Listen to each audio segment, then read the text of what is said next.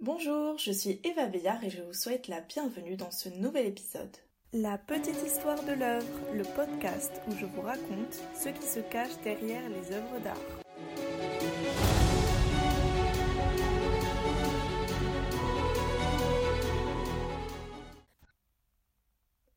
Aujourd'hui, nous sommes dans le deuxième épisode de la série sur le mouvement Dada. Si vous n'avez pas encore écouté le premier épisode, je vous invite à le faire afin de mieux comprendre le mouvement dans son ensemble.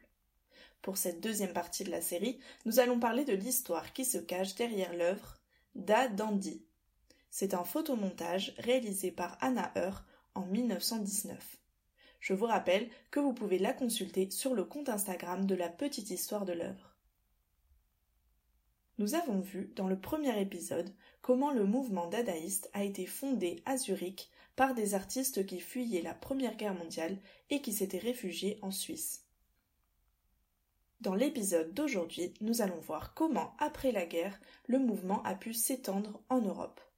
En effet, à partir de 1918, Dada s'étend à Paris, Cologne, en Italie ou encore à Berlin, où était l'artiste dont nous allons parler maintenant.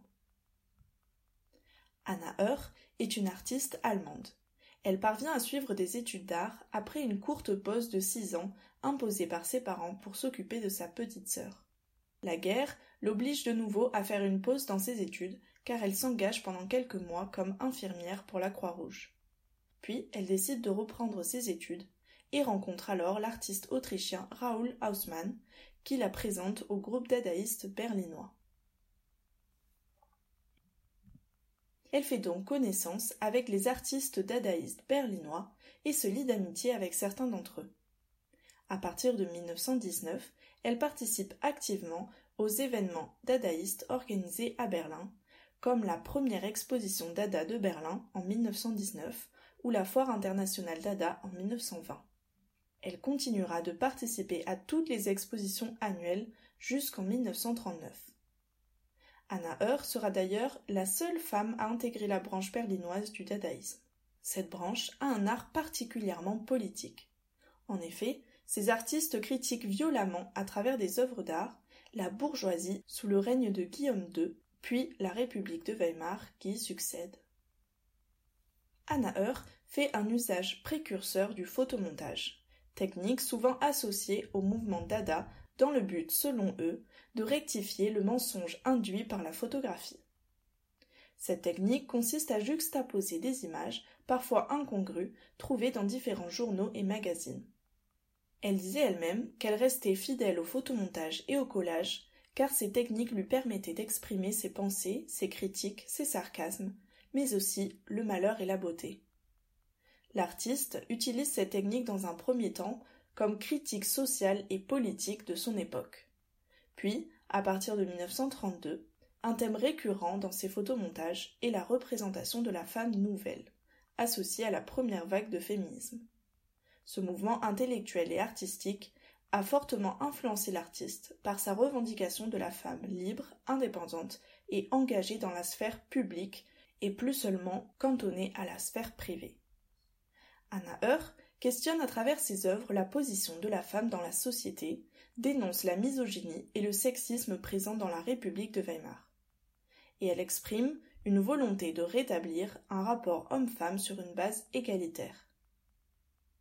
À travers ses photomontages, elle ne cherche pas à créer le beau, mais à questionner les standards de beauté en déconstruisant l'identité sexuelle.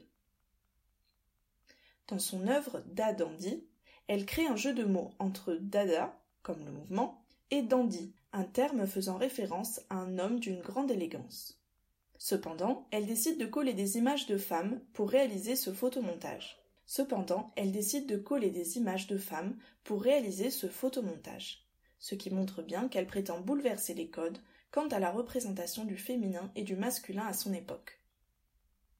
Cependant, certains de ses homologues masculins éprouvent une certaine réticence à inclure cette femme dans leur cercle. Ce rejet se retrouve dans un grand nombre de mouvements ou groupes artistiques au cours de l'histoire de l'art. Les femmes devaient donc redoubler d'efforts pour s'intégrer, et même lorsqu'elles réussissaient, le protagonisme était souvent accaparé par les artistes masculins. De plus, les femmes doivent encore franchir la barrière de la postérité, car leur visibilité est souvent amoindrie dans l'histoire de l'art et dans la mémoire collective des décennies et des siècles qui suivent. Si Anna Heur est une des rares femmes à faire partie du mouvement Dada, elle n'est tout de même pas la seule. On peut aussi mentionner parmi les femmes dadaïstes européennes Sophie Tauber, dont nous avons un peu parlé au premier épisode, ou encore l'artiste polyvalente et poétesse Amy Hennings. Ces femmes ont des œuvres et des vies tout à fait fascinantes, bien qu'elles ne soient pas assez visibilisées. Pendant l'entre-deux-guerres, lorsque les nazis arrivent au pouvoir, ils considèrent les œuvres d'Anna et les dadaïstes en général comme de l'art dégénéré, c'est-à-dire les œuvres qui s'écartent des canons de l'art héroïque, considérés comme officiels. L'artiste choisit tout de même de rester en Allemagne, en banlieue berlinoise, où elle réussit à cacher d'importantes archives dadaïstes afin de les préserver de la destruction nazie. Cet épisode a lieu des années après la fin du mouvement. Mais nous expliquerons les raisons de la fin du mouvement et l'aventure américaine dadaïste dans le troisième épisode de la série.